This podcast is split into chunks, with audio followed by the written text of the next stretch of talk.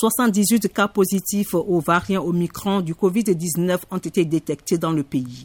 L'annonce a été faite par la directrice de l'Institut Pasteur du Côte d'Ivoire, professeur Mireille Dosso. Sur 134 échantillons testés, on a eu 78 échantillons positifs pour le variant Omicron. Dans la période où nous sommes, il ne faut pas se cacher. Actuellement, quand quelqu'un tousse, quand il a mal à la gorge, quand il ne se sent pas bien, dans 95% des cas, c'est du Covid. Et quand on tousse et qu'on a de la fièvre, l'Institut Pasteur donne un seul conseil. Et le seul moyen pour le savoir, c'est d'aller faire le test. Si vous connaissez le résultat de votre test, vous allez vous protéger pour ne pas vous réinfecter avec une autre souche, mais aussi vous allez protéger votre entourage. Ça ressemble à la grippe, au signe de la grippe, mais c'est le Covid. Concernant le cas des enfants, le professeur Mireille Dosso a fait cette précision. Tous les enfants peuvent être contaminés par le SARS-CoV-2 comme n'importe quel virus respiratoire. Mais dans les premières phases, les enfants étaient moins concernés par la maladie, faisaient moins la maladie. Donc, à l'heure actuelle, les enfants sont porteurs de ce Covid-là, de ce SARS-CoV-2, mais il y a un petit nombre seulement qui fait la maladie.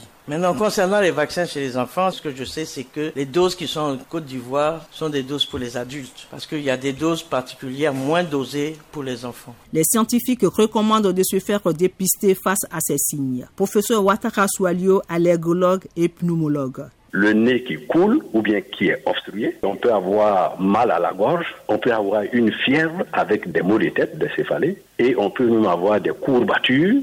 Le sujet est épuisé et il peut même avoir une toux qui s'associe. Le professeur Ouattara Soualio revient sur les précautions à prendre. La première précaution qu'il faut prendre, c'est de ne pas contaminer les autres. C'est une maladie virale. Tousser euh, au creux du coude et se moucher euh, dans des serviettes qu'il faut immédiatement jeter. Donc il faut éviter d'être dans des endroits confinés pour ne pas contaminer ses voisins. Avant de terminer par ces conseils pratiques. On ne se met pas à prendre des médicaments tels que les antibiotiques, euh, faire de l'automédication, non? Et l'idéal, c'est de s'adresser à un médecin. Cela est vraiment possible, de faire un test euh, PCR. Delphine Bouise, Abidjan, VOA Afrique.